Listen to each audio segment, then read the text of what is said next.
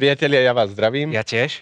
Vítajte pri sledovaní štvrtej časti podcastu alebo videokastu Kežmarské hovory, ktorú sledujete s Danom Dlhým A s Vladom Mikolajčíkom.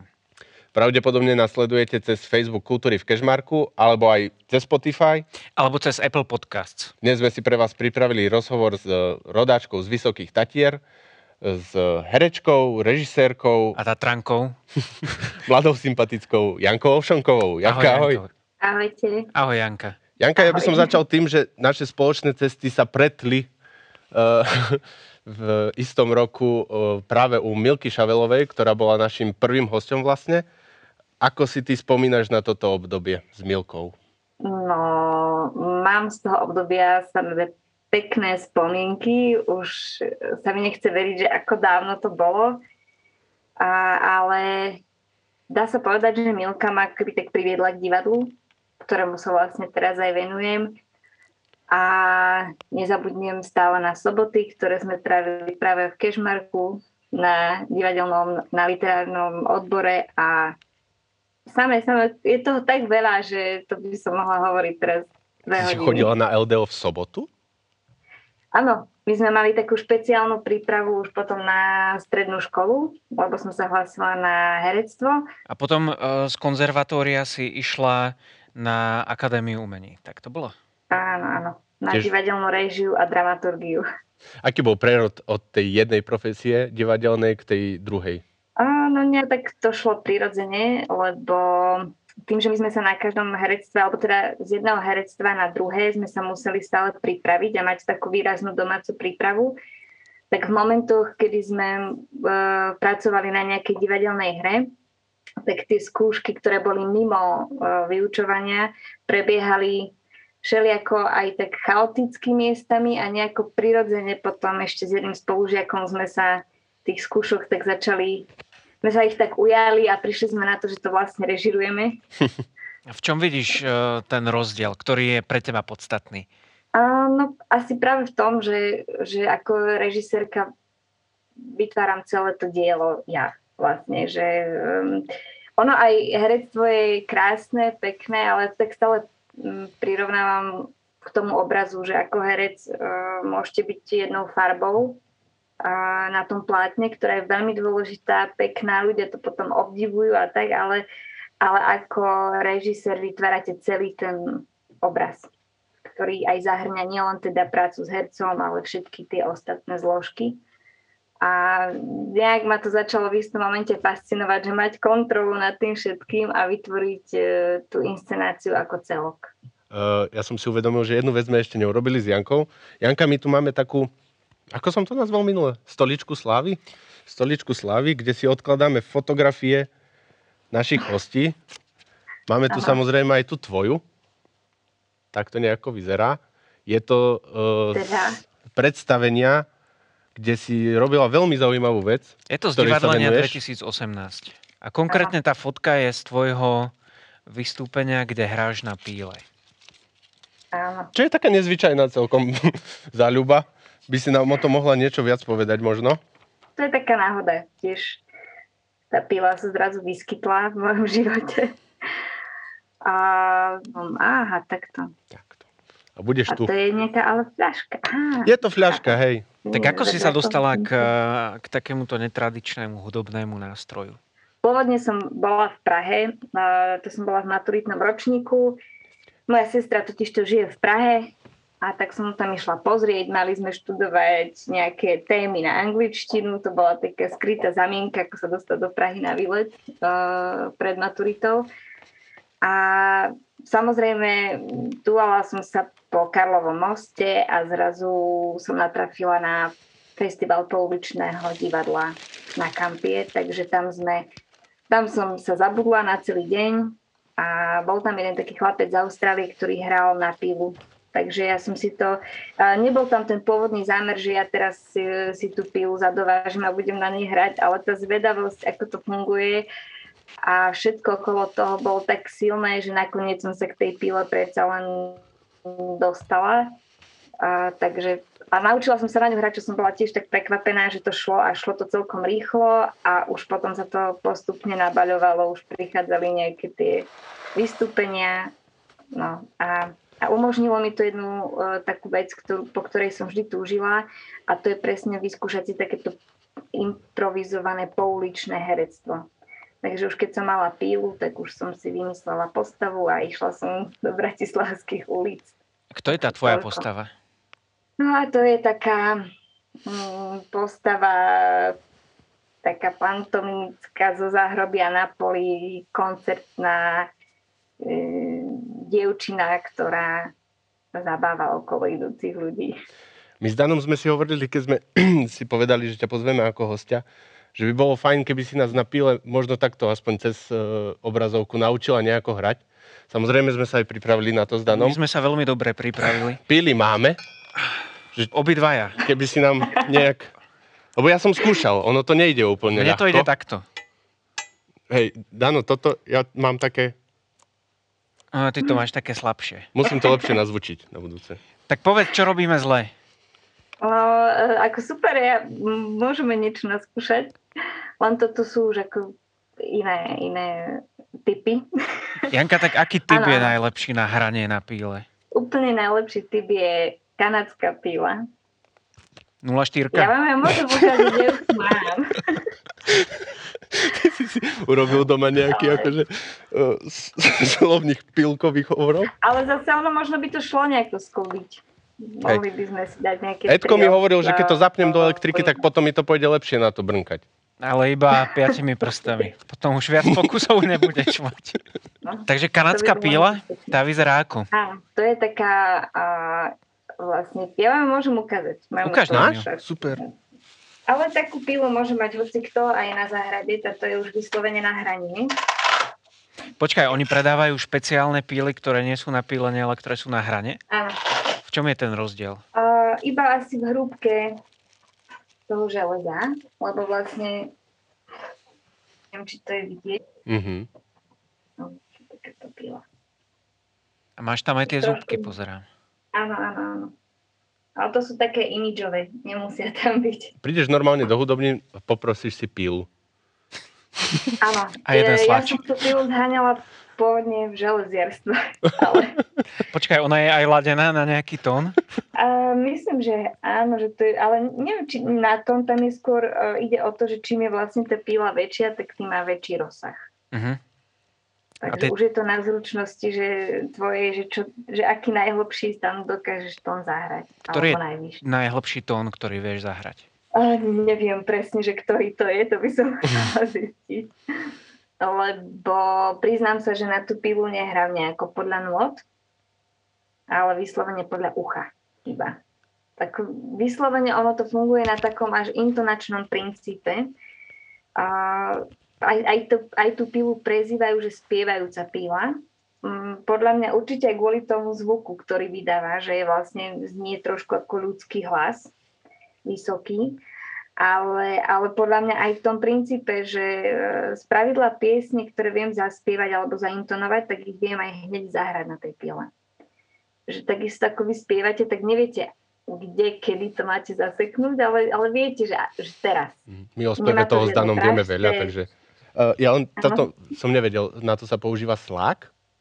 Slák, Áno, slák áno. to volá? Áno, Slák, hej? to, to dostaneš v tej Klasický píle. tlačík. Ja mám klasicky z huslí, dokonca z takých svojich, lebo ja som na zúške. Veď aj umilky som hrala v jednom predstavení na husliach, to bol taký prvý nástroj, na ktorom som ja začínala. Uh, Janka, my sme si písali, že, že možno, že nám uh, dopravíš nejaké videá z tvojho vystúpenia, alebo že nám možno nejaké špeciálne uh, nahráš. Na pile nie sú zaujímavé nejaké také štvortónové skladby, ktoré sa opakujú, lebo mm, práve tam uh, človek zistí, že, že tá pieseň je, že sa nejakým spôsobom nerozvíja a podobne. Čiže asi tá Summer of the Rainbow tak najviac ukáže, ako tá píla znieje. Janka, takže sú žánre hudobné, ktoré sa k píle hodia viac a ktoré sa hodia menej. Z pravidla ide o také skôr ťahavejšie piesne. Ale mám aj také video, to je pieseň, ktorú, najrychlejšia pieseň, ktorú dokážem na pilu zahrať.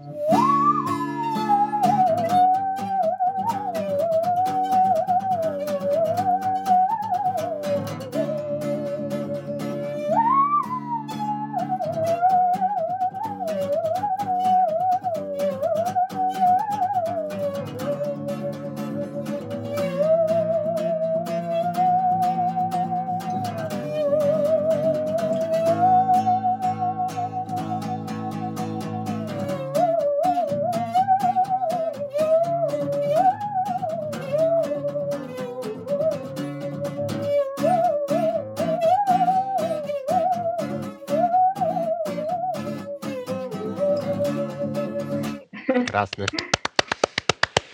Janka, to boli také mimozemské zvuky. My sme tu mali prednedávnom um, Lukáša Marhevku v kežmarských hovoroch. Viem o tom, že pracujete na novej hre. Povedz nám o nej niečo. No, pracujem momentálne na uh, monodráme Mengeleho dievča. Uh, je to presne vlastne podľa románu uh, Mengeloho dievča, čo vlastne príbeh uh, pani Violi uh, Stern Fischerovej, tak uh, Lukáš Marevka ma oslovil, či by som do toho šla, či by sme vlastne z toho spravili monodrámu. Mm, neviem, či chcem prezrázať nejaké detaily, čo sa týka deja, ale je to vlastne, už ten názov hovorí, že, že téma je to téma druhá svetová vojna, holokaust, čiže... Čiže je to spolupráca Ramagu, ateliéru Ramagu spolu s tebou ako s režisérkou. Mne sa to divadlo Ramagu veľmi páči, musím povedať, že fandím a som rada, že ma oslovili a zatiaľ, zatiaľ je tam veľmi príjemná spolupráca. Janka, a ktoré sú tie ďalšie miesta, kde si už stihla pôsobiť? Tým, že som vyšla tú Akadémiu umení, tak najviac reží ešte stále mám tam lebo či už po, počas štúdia, ale aj po škole a ja som tam veľa vecí spravila, dokonca aj monodrám.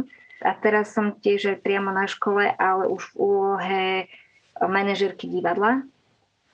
To je taký ten môj day job, ktorý ma drží aj hlavne teraz počas tejto pandémie, takže som veľmi za to vďačná a tiež je to obrovská skúsenosť a vlastne popri tom režirujem e, to zvolenské divadlo e, Jozefa Gregora Tajovského, potom som mala možnosť režirovať v Spiskom divadle, tam sme robili od Mrožka Karola. A tiež sa mi podarilo režirovať e, v Poľsku, v Gniezne. To bola tak, taká inscenácia pre mládež o dvoch dievčatách, ktoré sa rozhodnú odísť z domu a vzoprieť sa svojim rodičom a ich názorom. A teraz som mal tiež jednu otázku, musím si na ňu spomenúť. Skúsim ja. Ktorý divadelný žáner sa ti najlepšie režíruje? Si spomínala, že robíš aj rozprávky, ale to je dosť kontrast s tým, čo robíš teraz. Že, uh, kde sa cítiš najlepšie? V, ktor- v ktorom žánri? Ťažko povedať, lebo ešte stále mám pocit, že si tie žánre skúšam. Že nemám úplne všetko, všetko naskúšané. Musím povedať, že trošku už, e, už mám dosť tých monodrám, pretože je to veľmi špecifický žáner. Ja na tej škole som mala možnosť ich vyskúšať viacero a tie monodrámy skúšajú e, takú vynaliezavosť toho režiséra a herca, ale, ale ako práve e, to mám teraz taký pocit, že pri Mengeloho dievčeti môžem všetko, čo som nadobudla, zúžitkovať a, ale s tým, že už e, potom si plánujem dať takú pauzu od monodrám trošku. A čiže toľko k tomuto žánru, ale inak, e, neviem, aj komédiu som si vyskúšala, aj tú absurdnú. Mm, všade je niečo špecifické, ale, ale zatiaľ mám taký, rada miešam tie žánre. A rada pristupujem k tragédii aj s takým komickým nadhľadom a podobne. A, a zase potom naopak pri tej uh, komédii občas, uh, nie občas, ale ten princíp komickosti zase sa snažím hľadať uh, aj z tej re- reálnej stránky, že neísť na prvú, že ideme len zabaviť, ale hľadať hĺbku v tých postavách a o to viac je to potom možno práve komickejšie, alebo sa to približuje tej realite. A keby sme sa na to pozreli z tej uh, tematickej strany, ktoré témy sú tebe blízke? Alebo si taká univerzálna režisérka, že ktorú, na ktorú tému narazíš, tak do nej sa pustíš? V prvom rade rada robím veci, ktoré sú nejakým spôsobom aktuálne. Ktoré môžu teraz uh, tomu divákovi niečo povedať, niečo dať. Hej, ale to asi, sam, asi všetci. Lebo hrať divadlo, ktoré je naozaj len nejakým múzeum alebo skanzenom asi nevždy úplne je na mieste, keďže to divadlo a umenie by malo reflektovať možno nejaký súčasný stav.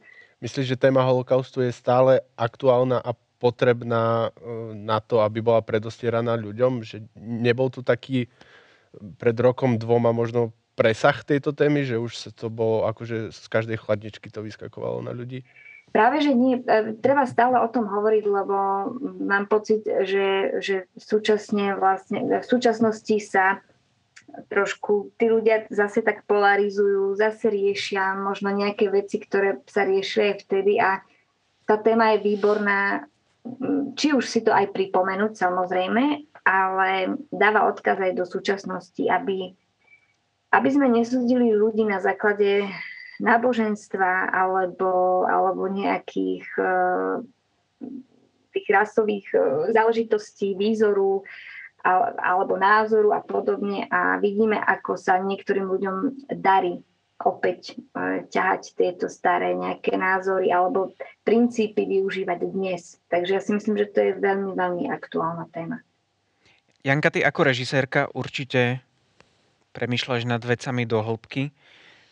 Um, v súčasnosti, keď vyjdeš na ulicu, rozprávaš sa s ľuďmi, čo je, čo je tá vec, ktorá ťa, ťa trápi v, v, v rámci spoločnosti, v ktorej žijeme dnes? Teraz také najaktuálnejšie v rámci možno uh, toho covidu mám pocit, že celá táto pandémia ako keby odhalila alebo tak obnažila ľudí. A, a tam sa mi keby tak odkryli, alebo ešte viac ako, ako predtým som to vnímala. To sú napríklad také veci, že trápi ma, keď, e, keď nie sme k sebe tolerantní dostatočne. Alebo keď uh, chceme riadiť životy iných e, na základe nášho osobného presvedčenia alebo takéto asi klasické nedodržiavanie tých, oso- tých hraníc slobody.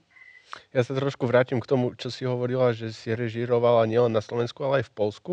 Uh, aký je podľa teba rozdiel medzi slovenským publikom a poľským?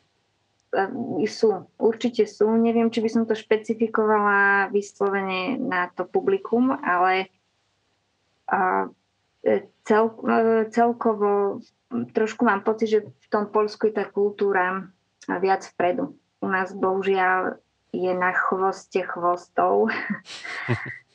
A, ale tak zase nehovorím, že to musí byť trvalý stav, ale trošku tam a, tá kultúra je viac vnímaná, tí ľudia chodia, mám pocit, že trošku viac do divadla. Aj keby som možno teraz niektorým slovenským mestám ukryvdila, pretože sú mesta ako napríklad Martin Zvolen, kde, ktoré tie mesta tým divadlom naozaj žijú naplno. Ale mám pocit, že v Polsku vlastne e, to je ešte viac. Mala som možnosť, či už v tej Poznaní, Gniezne alebo v Krakove navštíviť niekoľko divadiel a je to tam trošku trošku iné, ale myslím, že to je zase aj prírodzené. Oni zase vychádzajú z nejakej inej kultúry, možno majú trošku inú históriu ako my, ale, ale hej, trošku viac to tam žije. A robia také viac nemožné veci. Videla som tam herečku chodiť po strope a podobné záležitosti, lebo celé javisko napustené vodou a trošku, ono to, sa to odvíja si od toho, že, že že trošku asi sú ochotnejší viac peňazí dať do tej kultúry, neviem, ťažko povedať, ako nechcem to až tak e, porovnávať, ale, ale áno, cítiť tam nejaký rozdiel. Čítaš si kritiky na svoje hry? Podľa mňa je dôležité tie kritiky čítať a, a nezatvárať si oči pred nimi, najmä teda ak, ak, ak sú kritické vyslovene, alebo um, samozrejme hľadám tam nejakú konštruktívnu kritiku, ale na druhej strane mm, si tak vždy hovorím, že je to vždy názor nejakého jedného človeka, ktorý je prudko subjektívny a ja ako režisérka sa snažím si tie názory vypočuť a zobrať si z nich to, čo potrebujem ale nebrať ich zase tak nejak smrteľne vážne, lebo uh, to by človek potom upadol. Ne, by, musel by sa prispôsobovať kade komu, ale nesmie zabúdať na to, že v prvom rade je to jeho dielo a je to škola. Ja sa odvíjam aj vlastne od tej školy, že tam sme už boli prvýkrát tak konfrontovaní, že sa tam posadilo 5 pedagógov a čo pedagóg, to iný názor a nakoniec vlastne pred tou premiérou bolo iba na mne a na, bola to moja zodpovednosť, že ktorý z tých nápadov ja si vezmem a obhájim a na ktorý dám a na ktorý nie. A ktorý naopak nejakým spôsobom tomu pedagógovi ten názor vyvrátim, že prečo nie takto. Ty si rodačka z Tatier. Aký má podľa teba potenciál tento región, čo sa týka kultúry? Keď sa bavíme o Tatrách aj tam zahrniem teda aj Kežmarok alebo celé to okolie, myslím si, že má veľký potenciál. Ja už som nad tým tak uvažovala dávnejšie, ale to je samozrejme také, že ak by som vyhrala euromilióny. A... To som si aj ja vravel. Minule ma vystrašili tak, ja som si, tam sa to dá skontrolovať cez internet. Ja som si tam naťukal tie čísla a napísalo mi to, že, že gratulujeme, vyhrali ste a na budúce môžete vyhrať zas. Ale nenapísali mi, koľko som vyhral. Tak už som tak rozmýšľal, že čo spravím s tými Už si to míňal, hej? Už som to míňal v hlave. A potom som prišiel do novinového stánku a tam mi povedali, že nič som nevyhral. A ja som mala skôr taký, taký ten presne, že keby som vyhrala euromilióny, tak podľa mňa by bolo veľmi zaujímavé divadlo práve v tejto potatranskej oblasti vyslovene také pre, aj pre zahraničného diváka. A skôr si viem predstaviť, že by bolo orientované e, práve e, na tú letnú sezónu a takým tým medzinárodným smerom. Prečo Či práve na bolo... letnú sezónu?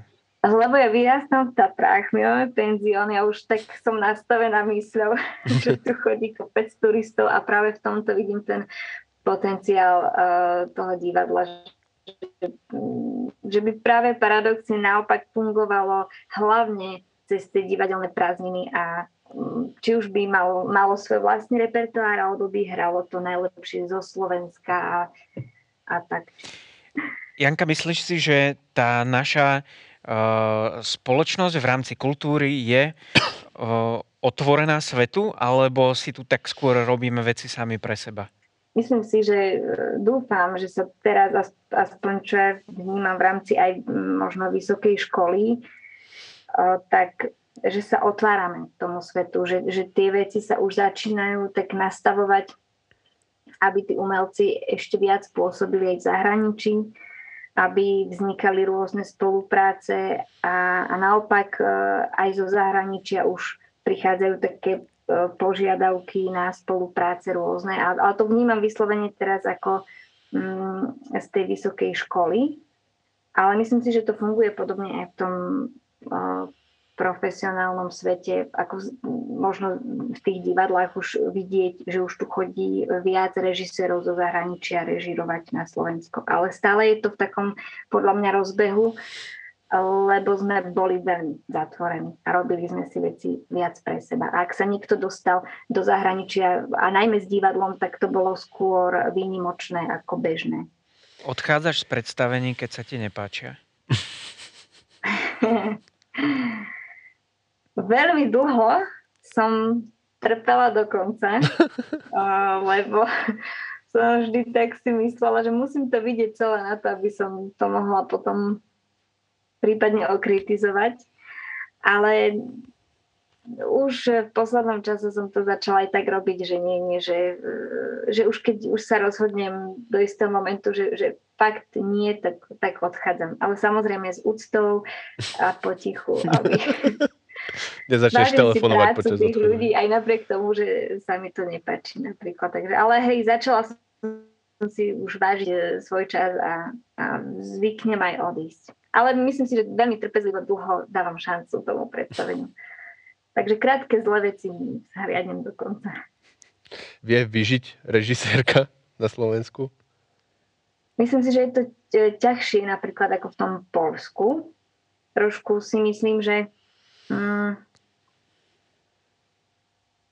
že ten honorár možno za, za jednu inscenáciu je taký, že ten režisér musí veľakrát brať uh, veľmi veľa tých inscenácií. A to vidieť aj na ostatných režiséroch, alebo čo mám kamarátov, tak vlastne uh, teda môj taký osobný názor je, že, že dobrý režisér môže dobre, veľmi dobre urobiť za rok také dve, maximálne tri inscenácie. A niektorých robia aj, aj 4, aj 5, aj 6. A už to ide potom ako keby na úkor podľa mňa tej kvality.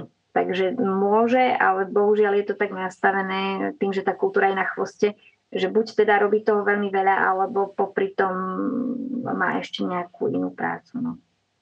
Myslím, že je to problém štátnej pomoci, respektíve e, štátu, ako tú kultúru podporuje. Nebavím sa teraz o pandémii a týchto veciach, ale tak všeobecne. Svojho času, keď som pôsobila v Bystrici, tak sme tam mali trošku taký mm, problém s vtedajším županom, ktorý tiež vlastne mal taký silný argument, že pokiaľ e, si to divadlo nevyrobí na tých lístkoch, tak vlastne by nemalo ani existovať ale to je tiež taká mm, fráza nejaká a ľudia si neuvedomujú, že vlastne urobiť jedno predstavenie nie je len o tých hercoch na javisku, ale je tam veľmi veľa ľudí za tým. A ak by to mali celé zaplatiť len e, ľudia v hľadisku, tak to predstavenie, ten lístok by sa nepohyboval teraz, ako teraz, mm, ja neviem, v rozmedzi od 4 e, do 10 eur v tých menších mestách ale bavili by sme sa o 50 eurách a možno viac, neviem. A zároveň si myslím, že tá kultúra musí byť prístupná e, čo, čo najširšiemu počtu ľudí a, a vtedy by naozaj ona musí byť dotovaná zo štátu. A, a mňa tak zaujala, no zaujala jedna vec, e, keď bolo ešte to prvé programové vyhlásenie, vlády, ktorá vlastne už nie je, ale, ale oni to potom teraz vlastne okopírovali, tak tam bolo vlastne kultúra bola spomenutá v jednej jedinej vete a úplne na konci. A bolo tam napísané, že sľubujeme, že kultúra nebude na chvoste. Janka, tak ti ďakujeme za rozhovor a na záver tu máme ešte krátkých 5 otázok, pri ktorých od teba očakávame 5 rýchlych odpovedí. Tvoje cestovateľské ciele? Slovensko v prvom rade asi v rámci možností a neviem. Niekde, kde je teplo, pekne a more. Pre teba pozoruhodné miesta na Slovensku? Uh, myslím, že máme nádherné hrady a zámky. A to by som si chcela ešte tak doplniť a pochodiť také, ktoré som nevidela. A ich veľa ešte. Obľúbená kniha? Malý princ. Tvoj obľúbený film? Amelia z Montmartru. A najobľúbenejšia hudba? Teraz v poslednom čase som si začala tak fičať na pesničkách, kde hrá ukulele. A ma to tak zaujalo, až som si uh, kúpila ukulele a učím sa na hrať. Takže asi už potrebujem takú optimistickú notu. Tak to už si teraz naozaj sná multiinstrumentalistka. Píla husle ukulele. Ďakujeme, že si nám venovala svoj čas. Radi sme ťa videli, počuli, porozprávali sa s tebou po, po dlhej dobe. Čase. A ja vám ďakujem. Rad, tiež som vás rada videla a počula. A tiež všetko dobré vám prajem. Ahoj. Ahoj, ahoj. Milí diváci, milí poslucháči, ďakujeme aj vám a tešíme sa na ďalšie stretnutie pri Kežmarských hovoroch, buď na Facebooku Kultúra v Kežmarku, alebo na Spotify, alebo na Apple Podcasts. Majte sa dobre, čau. Dovidenia. Uj, dobre. Dobre, tak my ideme, čo ty na to? Hej, hej, poďme.